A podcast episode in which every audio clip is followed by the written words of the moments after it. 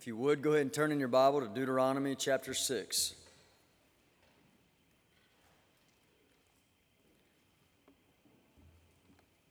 Deuteronomy chapter 6.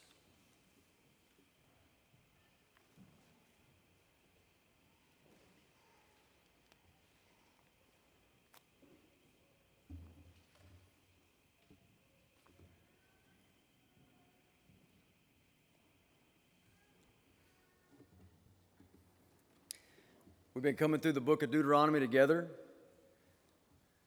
And this morning we're at Deuteronomy 6, verse 10. And God willing, we'll try to make it through the end of the chapter to verse 25. Let's pray and, this, and then we'll read God's word. Father, thank you so much for the truth. Thank you so much, God, for your word. And thank you, Lord, that we get to read it together now God, humble our hearts. Humble us before your word. You said, Lord, that you that you look on those who tremble at your word, God. Let that be us this morning. God, without your help, we don't have wisdom to see. Lord, without your help, these things just hit us, Lord, and, and, and they bounce right off, Lord. But God, we pray that you would cause your word to, to be like well driven nails, goads, Lord, to prod us where you want us to go. God, we love your word. Help us to hear it this morning in Jesus' name. Amen. Deuteronomy 6, we'll start in verse 10. Hear God's word. And when the Lord your God brings you into the land that he swore to your fathers, to Abraham, to Isaac, and to Jacob to give you, with great and good cities that you did not build, and houses full of all good things that you did not fill and cisterns that you did not dig, and vineyards and olive trees that you did not plant. And when you eat and are full, then take care lest you forget the Lord who brought you out of the land of Egypt, out of the house of slavery. It is the Lord your God you shall fear. Him you shall serve, and by his name you shall swear. You shall not go after other gods, the gods of the peoples who are around you. For the Lord your God in your midst is a jealous God, lest the anger of the Lord your God be kindled against you and he destroy you from off the face of the earth. You shall not put the Lord your God to the test as you tested him at Massah you shall diligently keep the commandments of the Lord your God and his testimonies and his statutes, which he has commanded you. And you shall do what is right and good in the sight of the Lord, that it may go well with you, and that you may go in and take possession of the good land that the Lord swore to give to your fathers, by thrusting out all your enemies from before you, as the Lord has promised. When your son asks you in the time to come, what is the meaning of the testimonies and the statutes and the rules that the Lord our God has commanded you? Then you shall say to your son, We were Pharaoh's slaves in Egypt. And the Lord brought us out of Egypt with a mighty hand, and the Lord showed signs and wonders great and grievous against Egypt and against Pharaoh and all his household before our eyes. And he brought us out from there that he might bring us in and give us the land that he swore to give to our fathers. And the Lord commanded us to do all these statutes, to fear the Lord our God for our good always, that he might preserve us alive as we are this day. And it will be righteousness for us if we are careful to do all this commandment before the Lord our God as he has commanded us. It's God's word. Quick reminder of the context here Moses is addressing that second generation. And I want you to imagine he's addressing them as they're on the brink of entering into the land of Canaan, crossing the Jordan and enter, entering into the promised land. And you imagine the expectation of that promise. That promise, that land promise, has been sitting there for centuries. Goes back to Abraham in Genesis chapter 12 and Abraham's son Isaac, and God said it again to Jacob that this land is going to be your land. And then Abraham's family ends up having to go to Egypt. And while in Egypt, they multiply into a nation and they're enslaved in Egypt, 400 years there. And that promise, that land promise, it's just sitting there. Imagine the expectation. And then suddenly, gloriously, God redeems them from their slavery. He brings them with power and signs and wonders. He brings them out of Egypt. And he moves them towards that promised land, and they're right there on the brink of it. The spies go over, and then they're hindered. Because of the sin of the first generation, they're hindered. 40 years in the wilderness, the promise is still sitting there. The land promise, that'll be your land. It's just, it's still sitting there. And then it brings us right here so here we are, 40 years in the wilderness, second generation, and Moses is preaching to them and preparing them. Imagine the expectation. He's preparing them to enter into this land. This promise is going to be fulfilled. And that's what Deuteronomy is about. Deuteronomy is the preaching of Moses, preparing that second generation to enter in to the promised land. And in our passage this morning, in our passage this morning, Moses fills their ears with warnings and instruction. Warnings and instruction. Now, when I read that just a moment ago, did it sound familiar to you? You know, I know this isn't chapter 6, verse 4, the greatest commandment. This is what's after that. Did it sound familiar to you? Would you think about what we read just a moment ago? And I want you to know something. Jesus loved this passage of Scripture. He loved it. In fact, you remember Jesus being tempted in the wilderness in Matthew chapter 4? Twice he quotes, twice he quotes from this passage that we just read. Jesus loves this passage. I want to encourage you to love this passage like Christ that we just read. Moses fills their ears with warnings and with instructions. Let's start with the warnings because he starts with the warnings. There's three warnings and two pieces of instruction here. Warning number one is found in verses 10 through 12, and it's a warning about prosperity. It's a warning about prosperity. Now, do you remember when the 12 spies, so 40 years before this, you remember when the 12 spies went into the land of Canaan to spy it out and they came back and they gave a report back to Israel? You remember that? What did they report back? I know God said go in there, but listen, there's giants, there's fortified cities, there's mighty armies. We can't go in there. I know God told us to go in there and take that land, but we're going to die. They're going to kill us. We can't go in there. They didn't trust God's promise and obey his word. Now, what if they would have, what if they would have given a report that sounds more like this? Hey, there's giants in there. There's fortified cities in there, there's mighty armies in there, but none of that is a danger to us because we have God. We have God's command, we have God's promise. He's all powerful God. That's not the danger. But let me tell you what the danger is the danger is it's a land of prosperity. And without God's help, our hearts will be crushed under the prosperity of that land. That would have been a more accurate accurate warning.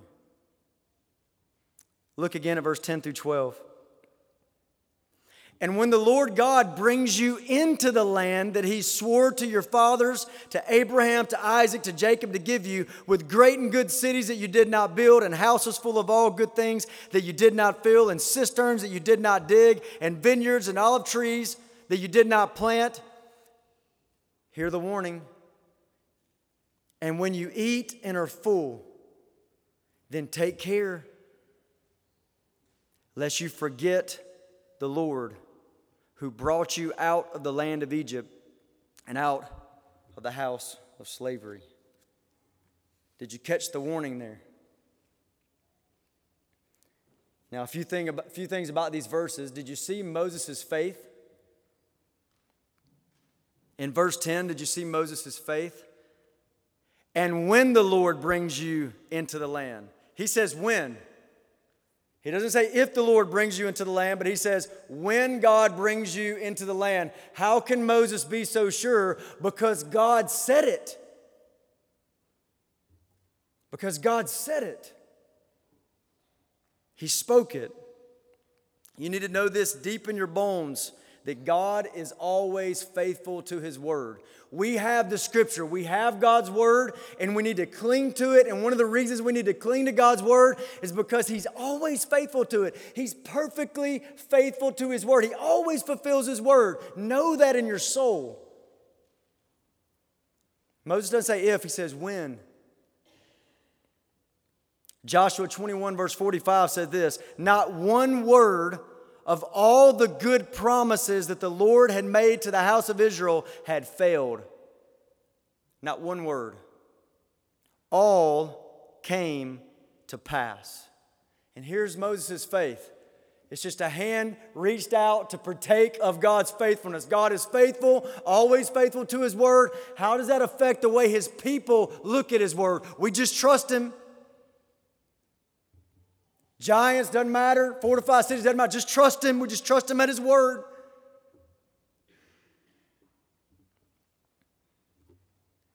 Did you notice in verses 10 through 12 a phrase that was repeated four times? Four times. It was this phrase that you did not. That you did not. It's repeated four times. Look at it right here. Don't miss it. At the end of verse 10, it says, Great and good cities that you did not build. That's what you're going to come across when you get into the land. Great cities that you did not build. He repeats it again. And houses full of all good things that you did not fill. He repeats it again cisterns that you did not dig, and vineyards and olive trees that you did not plant that you did not. You're going to get there, and there's things there waiting for you that, that, that you didn't do it. You didn't build it, it wasn't your idea. And he repeats this over and over again. Now, what's being communicated there? This repeated phrase is a self confidence killer. This repetition, you didn't build it, you didn't plan it, you didn't do it. It's like this repetition, it's like it comes in and it murders all works righteousness. It's a self confidence killer. Think about what God has been saying to these people through the preaching of Moses. He's been telling them, listen, I brought you out of Egypt. I'm the one that delivered you by a strong hand, by a mighty hand. I did that.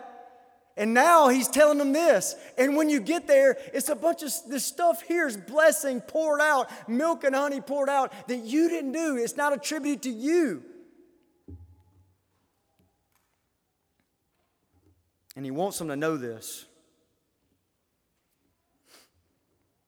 When Israel gets into the land and, and they're experiencing the blessing of, of a land full of milk and honey, they're just experiencing all the blessing of it, will they be able to pat themselves on the back and say, We did it? We did it. And the answer is absolutely not.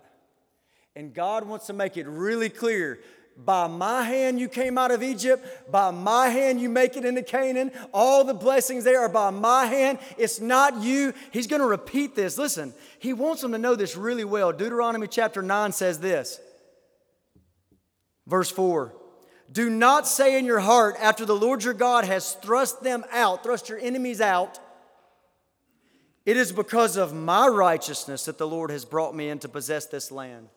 He says, Don't say that. Don't, don't say that. Verse 5 Not because of your righteousness or the uprightness of your heart are you going in to possess the land. It's not because of your righteousness. He wants them to know that well. Deuteronomy 9 6. Know therefore that the Lord your God is not giving you this good land to possess because of your righteousness, for you are a stubborn people. He wants them to know this really well. It's not because of your righteousness, not because of your power or your strength. This is my hand. You're going to enter into houses that you didn't build, good things that you didn't, you didn't fill them with, vineyards that you didn't plant. He wants them to know this. Now, church, Israel in their life is like a shadow of us, the church, the people of God.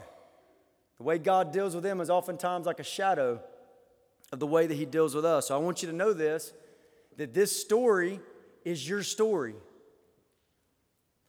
What God wants them to know really, really well is something God wants me and you to know really, really well. Think about your redemption, how you were brought out of slavery and out of darkness. Think about where we're going into the, the, the land of Canaan, as we just sang just a moment ago, into the presence of God. Think about where we're going and the blessing that will be there. At any moment, in, in a thousand years into eternity, will we be able to pat ourselves on the back and say, We did it? And the answer is no. Absolutely not. Don't you know that? That for you to be saved, out of the pit of hell, for you to be saved from destruction and the judgment to come, it's only because God, the Almighty One, came into the world to save sinners, died for your sins, open your eyes to His glory. He did all of that. Are your eyes open to see the glory of Christ?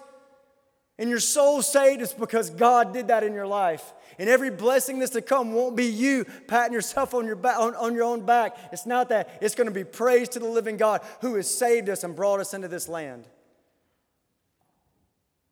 Man, the Lord wants us to know this well. Now, don't miss the warning here. I mentioned the warning of prosperity, that the language builds. Verse 10, verse 11, you're going to come into this land you're going to come into these houses you didn't build and these vineyards you didn't plant. It builds, and then he says, and then all of a sudden, like a hammer drops, he says, Take care. Take care, unless you, when you eat and you're full, that you forget God. It just drops like a hammer. All this blessing from God, take care, he says, lest you forget, lest you forget God. So, what's the warning here? The warning here is that this, the human heart is so desperately sinful that fullness can lead us to forgetfulness. Fullness can lead us to forgetfulness. This idea of eating and being full, as it says here in verse 12, is to be satisfied but it's the wrong kind of satisfaction. It's not that satisfaction in God and God alone, and I'm satisfied in Him, and yet I want more and more and more Him. It's not like that. It's this satisfaction in the things of this life that lead me to forget God. Now, in Proverbs, there's an interesting prayer that says something very similar. Heed this warning. Proverbs 30, verse 8 says this. I wonder if you've ever prayed a prayer like this. Speaking to the Lord, he says, Give me neither poverty nor riches. That's the prayer. God, don't give me poverty, don't give me riches. Feed me with the food that is needful for me, lest I be full and deny you and say, Who is the Lord? Or lest I be poor and steal and profane the name of my God. You ever prayed anything like that? What an interesting prayer. God, don't make me, don't even let me get full. Just let me have what I need for this life. Don't let me get full, lest I be full and begin to deny you and say, Who's the Lord? God, I don't want my, I don't want fullness to lead me to forgetfulness. The writer of that proverb knew something about his own heart. And that's the warning that they're getting here. Beware when you get into the land and you eat and you're full and you forget the Lord your God. What, what does it mean to forget God? What does it mean to forget God? Now, this isn't just intellectual, this is a spiritual for forgetfulness. This isn't a memory problem, it's a moral problem. This is not being ignorant, ignorant of facts about God, like, oh yeah, I just intellectually forgot those facts about God. This is being ignorant to the glory of those truths. To see that, to, to not just, it's not that they're gonna forget little details about God, but that they would know the glory of who God is and fear Him and tremble before Him and affections for Him is spiritual forgetfulness. Lest you be full and forget your God. That's the warning for them. You get there and you got everything that you need. Everything seems fine. There's prosperity just, just everywhere in this land. And, and listen, take care lest you forget.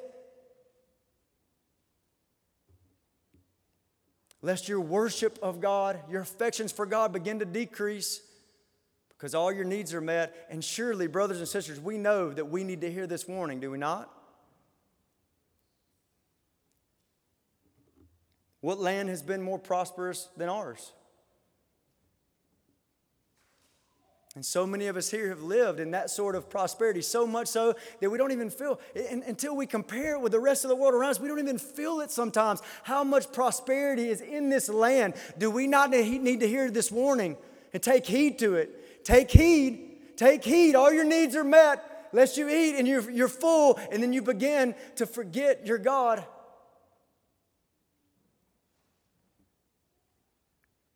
That's the warning here.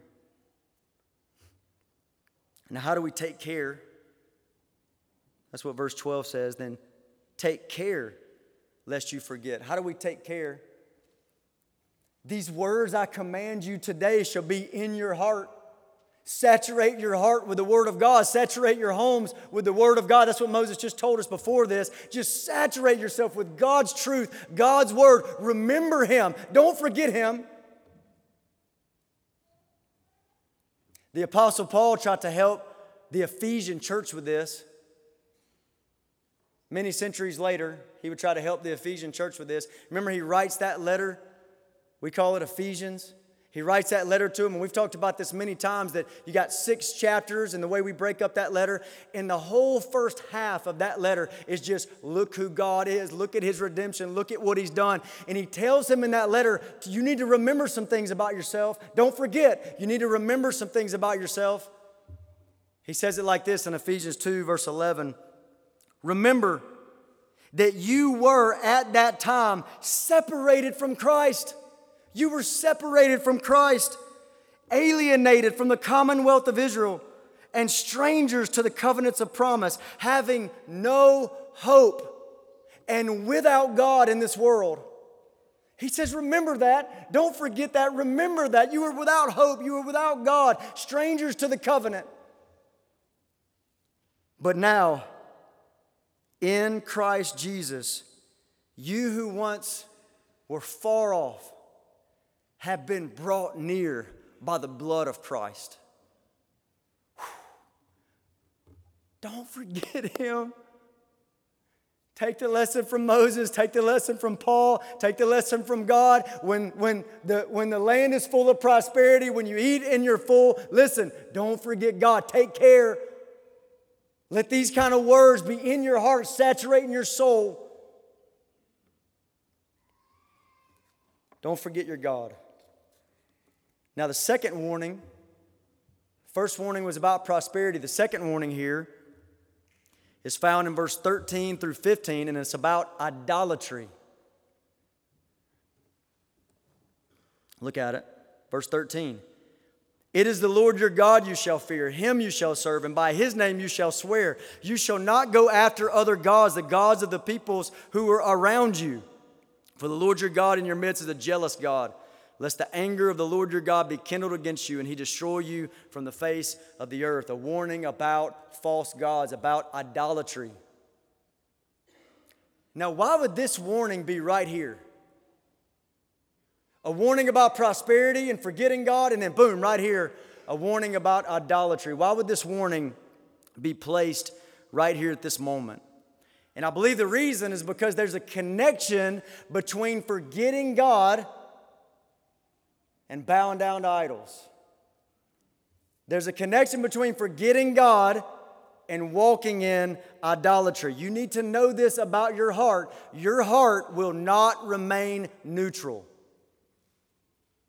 It will worship something. Affections will go somewhere. Your heart will not remain neutral. If God becomes forgotten in your heart, then you will certainly replace him with idols. Do you remember the teaching on covetousness a few weeks back? The scripture says, covetousness, which is idolatry. Something about your desires, covetousness, which is idolatry. When your desire for God is decreasing, covetous desire is on the rise. And this is idolatry. But when we remember God, when we don't forget God, but we remember God and affection, desire for Him is increasing more and more, then idols are dropping dead everywhere.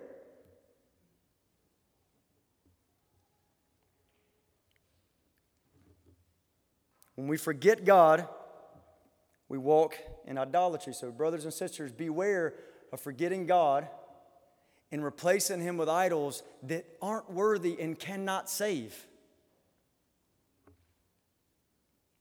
Now, we see something in this passage, verse 13 through 15, about our salvation, to remind us about our salvation. Let me ask you a question.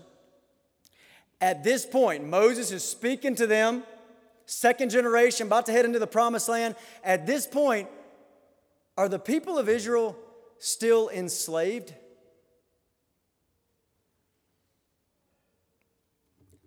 Now, it's kind of a trick question. Verse 12 tells us, Lest you forget the Lord who brought you out of the land of Egypt, out of the house of slavery. So when you read verse 12, you think, No, they're not enslaved. They've been brought out of the house of slavery. Verse 12. But don't miss this. Verse 13 says, It is the Lord your God you shall fear, him you shall serve. Same root Hebrew word there. Him you shall serve. Are they out of slavery where they're not under the slavery of Pharaoh, but they have another master? They have another master. Israel has been set free from slavery to Pharaoh and they've been brought into the glorious freedom and joy of slavery to God. They traded a wicked master for a good master. Their salvation is not freedom from slavery I'll do whatever you want. You see, that'd be just another kind of slavery. But their salvation is freedom from slavery to be a slave of God. The joy, the glory, the beauty of being a slave of God. This is the kind of salvation that they have. Now, again, Israel's deliverance and salvation is a shadow of ours, of our salvation, the people of God, the church of Jesus Christ. And I want you to see that. I'm going to read a couple verses to you from Romans chapter 6. Listen to this and see if you can catch the similarities. Romans 6, verse 16 says this. Excuse me, verse 17. But thanks be to God that you who were once slaves of sin have become obedient from the heart to the standard of teaching to which you were committed. And having been set free from sin, you were slaves of sin, having been set free from sin, have become slaves of righteousness. It goes on to say, but now that you have been set free from sin and have become slaves of God. Our salvation described here not as set free from the, the, the, slavery of sin to do as you please, but set free from the slavery of sin into the joy of slavery to God. It's the way salvation is discussed here. This is the glorious work of Christ that Jesus not only saves us from the penalty of sin, the death that sin brings, the hell that sin brings, the judgment that sin brings. Jesus took it all at the cross, all the penalty taken away for those who would believe in Christ. But not only does he do that, but he also frees us from the power of sin, that control that it has. No longer a slave of sin, controlled in your heart by sin, but now a slave of God, a slave of righteousness. As it says here, in, in Romans chapter 6. And therefore, in Romans 6, the Apostle Paul tells them since that's true, since you've been set free from sin and its slavery and brought into slavery of, of, of God, put away your sin, kill it, and obey your God. And Moses, Moses' version of that is what we just read in Deuteronomy 6, verse 13. It is the Lord your God you shall fear. Him you shall serve, and by his name you shall swear. You've been set free from Egypt, free from Pharaoh. Serve God, serve the one true God.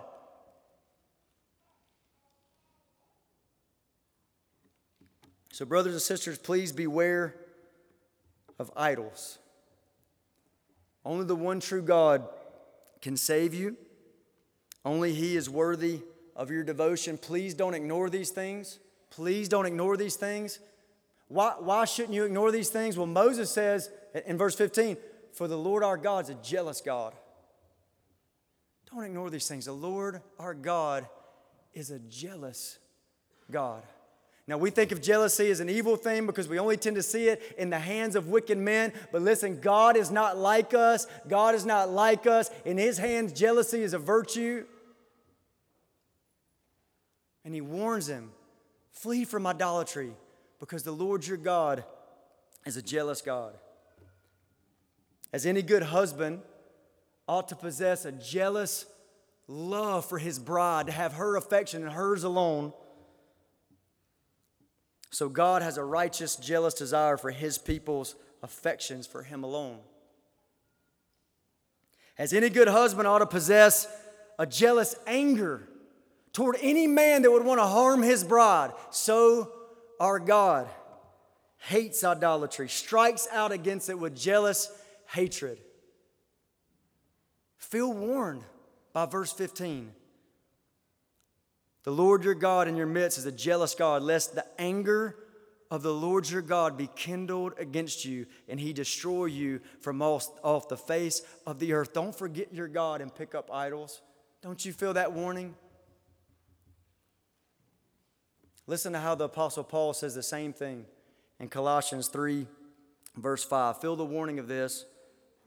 Put to death, therefore, what is earthly in you sexual immorality, impurity, passion, evil desire, and covetousness, which is idolatry. And hear the warning on account of these, the wrath of God is coming. The Lord our God is a jealous God, and the wrath of God is coming. Take heed to his warning. Now, the third warning in Deuteronomy 6 is found in verse 16. And it's a warning about testing God. Look at it. You shall not put the Lord your God to the test as you tested him at Massah. Now, think about why, why is this warning here? Why in this place? You need to understand what it means to test God. This is not testing God as, as in trusting, you know, trusting God and, and then standing on His word, testing His word. It's not that. Rather, testing God here is rooted in doubt about His intentions or doubt about His capabilities. It's rooted in a lack of faith. You're testing Him, you're not, not trusting Him. Now, we're given an example to look at It says, as you tested him at Massah. Now you can find that in Exodus chapter 17. Go back and read that later. That's the, that's the test case. What happened in Exodus 17 at Massah? Now, what happened there? Well, in that situation, you go back and read it, it all began with a difficult situation. It all began with a trial, a hardship. There's no water. Remember that? You brought us out of Egypt and then there's no water. How are we going to how are we going to survive here? There's no water. Instead of trusting God in that moment, even trials are from his hand. Even his trials are good for me. Instead of trusting God in that moment, it says in, in that passage, Exodus 17, they started grumbling and complaining. And what is that grumbling and that complaining and the trial? What does it show? We, we don't trust. We don't trust God's intentions. We don't trust His capabilities to help. We don't trust Him in this moment. And Exodus 17, verse 7 says, They tested the Lord by saying, Is the Lord among us or not? Is the Lord among us or not? So a trial came, a hardship came. And instead of taking this as a moment to trust God, the good God, at His word, they grumble, they complain, they doubt His goodness, they doubt His capabilities, they're testing Him. Is God truly among us? And so Moses warns the second generation, generation don't test God like the first generation did. Don't do that. Now, again, why is this place right here? Why this warning about testing God right here? You've got a warning about prosperity, and then you've got this warning about testing God. And I believe that those are meant to be uh, in contrast to one another. Warnings about prosperity, forgetting God in prosperity, and warnings about testing God in the midst of trial. Think about that.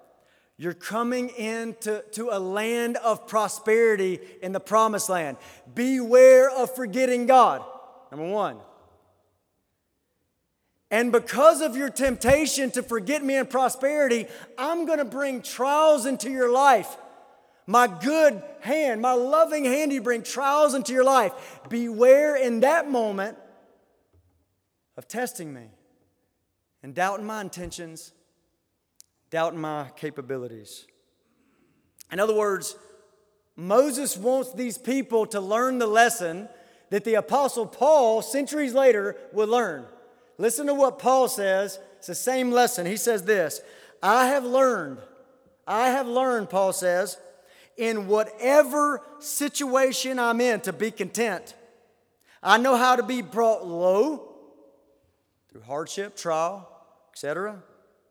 And I know how to abound in a time of prosperity.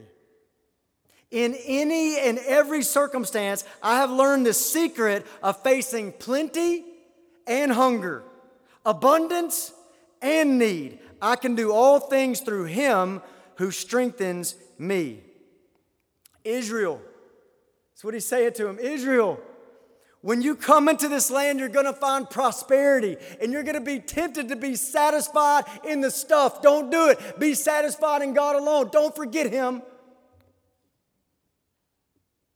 And then he turns here and says, Israel, when God brings trials and hardship into your life because He loves you and He wants to protect you from this temptation to be crushed by prosperity. Don't be crushed by the trials. Don't test me in those moments. Don't doubt my goodness. Don't doubt my power. Be content, even when everything else is stripped away. What's the secret of that contentment? I can do all things through Him who strengthens me. Now, Moses' version of that is found in the following instructions. So we've got those three warnings sitting there. And now we're going to move to two instructions that Moses gives here. And the first one is in verse 17 through 19. Verse 17 through 19. Now, this is, this is instruction concerning obedience to God's word. Obedience to God's word. Now, let me try to set the stage for that. In light of these warnings, think about it. In light of these warnings, beware of forgetting God when you're full. Beware of testing God when you're famished. And beware of the idolatry that all of that leads to. In light of those warnings, let's say you feel that. You say, Ryan, I feel, I feel warned by that. Now, what do I do about it? I feel the warning of those things, the fullness and the trial and what it could produce. Now, I feel the warnings of those things. Now, how should I live? And what Moses tells us in verse 17 is don't let your gaze be on the prosperity, don't let your gaze be on the trial, don't let your gaze be on idols, but fix your gaze on God's word. Look at it in verse 17. You shall diligently keep the commandments of the Lord your God and his testimonies and his statutes which he has commanded you. I love that. Listen to the language there. He points them straight. Beware of these things, the fullness and, and, and, and, the, and the prosperity. Beware of the idols. Beware of these things. And then he takes them straight to what? The statutes and the word. The same stuff, the same language that just a few verses earlier Moses said, Let your heart and your homes be saturated with these things. Fix your eyes on God's word. And then he calls them in to this kind of obedience to God, God's word that's constantly gazing upon his promises. It's, it's, it's obey God's word, do what he says, all the while just standing on his promises. And you see that if you keep reading. So we read verse 17. Keep going, look at verse 18. And you shall do what is right and good in the sight of the Lord, that it may go well with you. So do it, obey it that you may go in and take possession of the good land, listen, that the Lord swore to give to your fathers. Let's do it again. By thrusting out all your enemies from before you, as the Lord has promised. The Lord swore, the Lord promised. He's calling the men to look at, gaze, hear these warnings, and gaze, fix your gaze on God's word. Obey Him while gazing upon His promises, standing upon His promises. Now, that's actually a wonderful way to frame the life of a believer. It's what the 12 spies should have done 40 years prior, right? They walk in, what do they see? Giants, fortified cities, big armies. They see all this stuff, but so be it. God said, Go take the land, and I stand on His promise. He said, That's our land. I just stand on the promise and I take steps according to His commands. That's, that's the believing life. And it's what He's wanting these, this second generation to do now. Beware the fullness. Don't test God. Beware of idols. Obey my commands while standing on my promises. The same thing that we need to be called into. Brothers and sisters, if I took, if I just passed out blank sheets of paper all over the room and said, close your Bible and just start remembering and writing down a promise from God, another promise from God, Another promise from God. Another promise from God. Not just hazy stuff that floats out there, but words, written words from the living God. Could you fill up that paper with promises? And, brothers and sisters, in faith, are you standing on those promises while you're obeying God? Because that's the believing life. It's a life of faith. Now, the second piece of instruction, and lastly here, that Moses gives is concerning the next generation. And that's in verses 20 through 25. So it's interesting. These are, you know, you've got instructions for the second generation about to go into the promised land. Now you've got instructions for all the following generations. This matters to God. And we read, he, he introduces it. Look at it, verse 20. When your, when your son asks you in time to come. So he draws their attention to some situation in the future where your son's about to ask you something.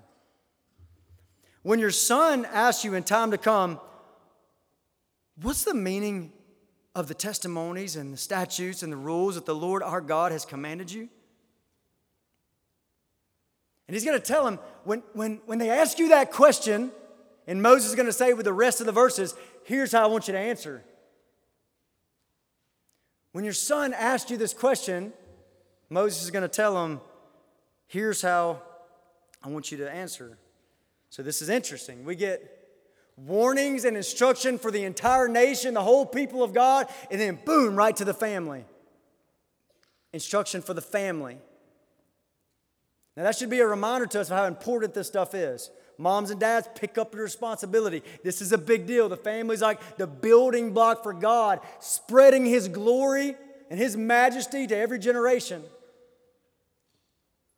Instructions to the nation, to the people of God, boom, straight to the family. When your son asks you this, what do you do? And that's not just Old Testament stuff. That's New Testament as well. That's Ephesians. That's Colossians. Fathers do this, mothers do this, parents do this, children do this. It's very important. And so Moses mentions a very important question that the child may ask. Now, that's actually a sign of a healthy home. Remember the passage before. These words I command today shall be in your heart. You shall teach them diligently to your children. So you're just pouring the Word of God into your home, saturating the, uh, your home with the Word of God. And, and this sign of, of health in the family, in the home, is children, young ones. Hey, can you tell me more about that? What's the meaning of these statutes and these rules that our God commanded you? That's a, that's a good sign. Young people, so you that are still under your parents, I want to encourage you to let this be an encouragement to you to ask the deeper questions. You have a million questions for your parents, do you not?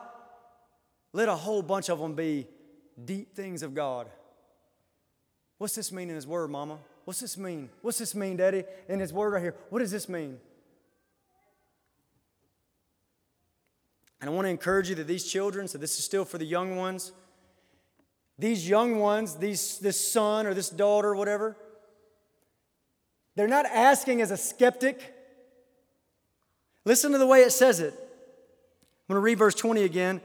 They ask this question What is the meaning of the testimonies and the statutes and the rules that the Lord, our God, the Son says, the Lord, our God? He's our God. Not just my parents' God, but my God. And I want to ask you a question about what our God has said to you. I want to encourage you to ask those questions. And how does Moses instruct the parents to answer? Now remember, Moses is going to instruct the parents to answer a certain way, but it's meant to be a means to pass on the faith from one generation to the next a means of God, a means that God uses to pass on the faith from one generation unto the next. And so, what does he tell them to say? And there's four parts to this. I'll try to highlight them. Number one, Moses says, Tell your son where we came from. Tell him who we were. Look at it in verse 21. Then you shall say to your son, we were Pharaoh's slaves in Egypt. Tell him who, tell him who, you, who we were. We were Pharaoh's slaves in Egypt. That's your first part of your answer. Second, tell him what God did to deliver. Keep reading. Look what God did to deliver. And the Lord brought us out of Egypt with a mighty hand. And the Lord showed signs and wonders great and grievous against Egypt and against Pharaoh and all his household before our eyes. And he brought us out from there that he might bring us in and give us the land that he swore to give to our fathers. So tell them who we were and tell them what God did to deliver. Number three, tell them of the goodness of God's commandments. Look at it in verse 24. And the Lord commanded us, remember, they're asking the question What's the meaning of these statutes, these rules, these commandments? And, and he says, Look at redemption, look at what God has done. And he tells them the goodness of the commandments in verse 24. And the Lord commanded us to do all these statutes to fear the Lord our God. And you ought to love this next phrase for our good always, that he might preserve us alive as we are this day. And then lastly, number four, tell them about the reward. Tell them about the reward. Verse 25. And it will be righteousness for us if we're careful to do all this commandment before the Lord our God as he has commanded us. Moses says, Answer them like this one, two, three, four. Answer them like this. Now, a quick note on that last point. It will be righteousness for us if we obey these commandments. That last point is not, brothers and sisters, justification by works. Consider the context. What have we been reading all around? God is the one that delivered you, and you didn't deserve it. God is the one bringing you into the land, and He's bringing you into blessing that you didn't participate in creating. And not only that, remember Deuteronomy 9. It's not by your righteousness, it's not by your righteousness, it's not by your righteousness that I'm bringing you into the land. That's the context. This is not justification by works. Consider the context. But rather, all will be right and good. All will be right and good when the redeemed of God enter into this obedient relationship with Him. Now, again, I've said it twice already. I'll say it one more time. God's deliverance and dealings with Israel is a shadow of his dealings with us, the people of God, the church. Okay? And so, I want us to practice verses 20 through 25 today. I want to try something. I'm not sure if it'll work, but I'm going to give it a shot. All the young people, in the room, young folks, and, and we'll put an age on it. How about 12? We'll leave the teenagers out, they're too cool for it. 12 and under. So if you got a 12 and under, if you're a kid in here right now and you're 12 years old or under, parents nudge them, let them know I'm talking to them right now. We're going to practice this. I want you to ask this question. So 12 and under, listen to me. I'm about to ask a question and I want you to repeat it back. When your sons in time to come ask this question, I want you to repeat it back to me loud so everybody can hear. Are you ready, young ones? Repeat after me. What is the meaning of these words? I was okay. A little loud, let's try it again. What is the meaning of these words? I want to close by answering you. And remember that me answering you in this way is meant to be a means that draws that takes the faith of your mother the faith of your father and it's not just their faith but it's yours that you belong to god and so i want to answer you the same way moses said that we should answer number one let me tell you who we are without jesus young ones we are slaves it's worse than egypt Egypt was horrible. They're killing their kids, horrible stuff. But that slavery in Egypt, it pales in comparison to the slavery to sin that condemns us to hell forever. Without Jesus, we're bound for hell because of our sin. It's our fault. But let me tell you what God has done to deliver. God sent a Savior better than Moses. God sent a deliverer that's better than Moses. God Almighty took on human flesh so that he could die in your place. Jesus, the God man, takes on human flesh. He came into this world to save sinners. God shows his love toward us in that while we were sinners, Christ Jesus died for us. He goes to the cross and he's wounded for your transgressions, he's crushed for your iniquities. He lays down his life for you so that you don't have to go to hell. And all the signs and the wonders that God showed in Egypt, He shows greater signs as Jesus, the one that came under the wrath of God for you, is risen from the dead, still alive right now. He knows you. And you could put your hope in Him now and be saved. Saved from slavery, saved from condemnation. Hope in Jesus Christ and saved from the wrath to come. Let me tell you about the goodness of His Word. The goodness of His Word. Satan lies to you. He did it in Genesis 3 that for you to pick up this word as a redeemed one and begin to look at the commands and stand on them and obey them, God's just trying to keep something from you. That's the lies of Satan. The world gives you those lies that if you do that, you're going to miss out. You're going to miss out on something. It's a lie. What does the scripture say? Deuteronomy 6 says it like this the Lord commanded us to do all these statutes to fear the Lord our God. Listen, you're not missing out on anything for our good always. Oh, it's for your good. He means good to you. That He might preserve us alive as we are this day. And lastly, let me remind you of the reward. It's better than the land of Canaan. It's better than the land of Canaan. Hebrews 11 16, the people of faith say this they desire a better country. That is a heavenly one.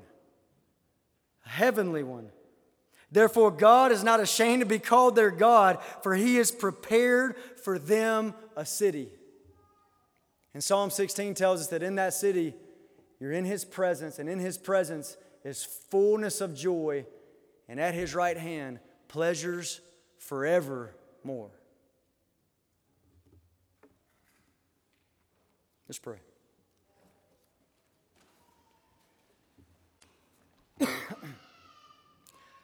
Father, thank you so much for your word. Please help us, God, to feel the warnings of your word.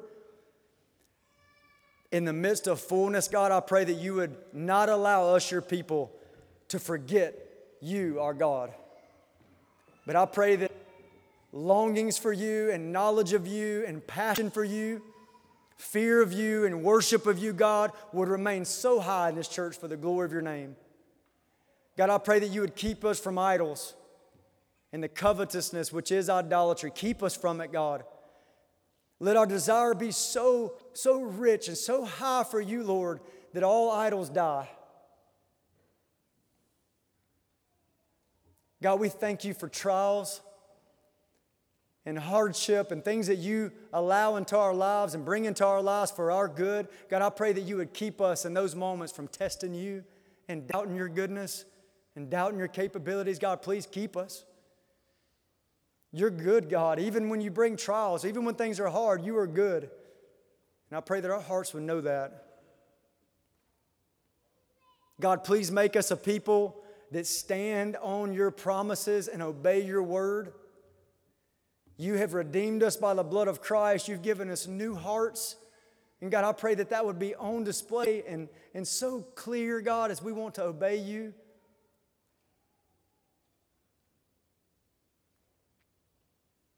And God, I pray for the generations to come.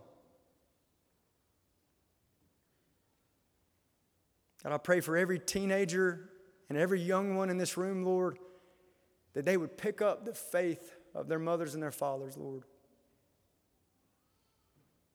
And with more passion and more love for Christ and more knowledge of you, Lord, that they would impact this world for your name's sake. We love you and we commit these things to you. In Jesus' name, amen.